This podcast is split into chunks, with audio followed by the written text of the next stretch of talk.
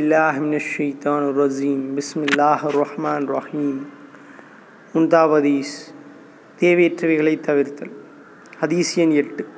ஒருவர் நபி சொல்லல்லா அலி இஸ்லாம் அவர்களிடம் வந்து யார் ரசூலல்லா சல்லல்லா அலி இஸ்லம் எனக்கு ஏதேனும் அறிவுரை பகருங்கள் என்று வேண்டினார். நபி சொல்லல்லா அலி இஸ்லாம் அவர்கள் சில அறிவுரைகள் வழங்கினார்கள்.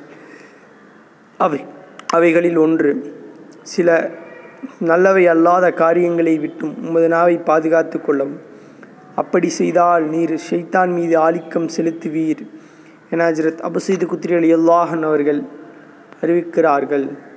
நூல் மஜ்மா உஸ்வாயத் ஹதீஸ் எண் எட்டு.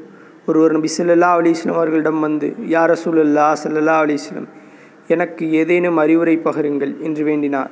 நபி ஸல்லல்லா அலிஸ்லாம் அவர்கள் சில அறிவுரைகளை வழங்கினார்கள். அவைகளில் ஒன்று நல்லவை அல்லாத காரியங்களை விட்டும் உமது நாவை பாதுகாத்து கொள்ளவும்.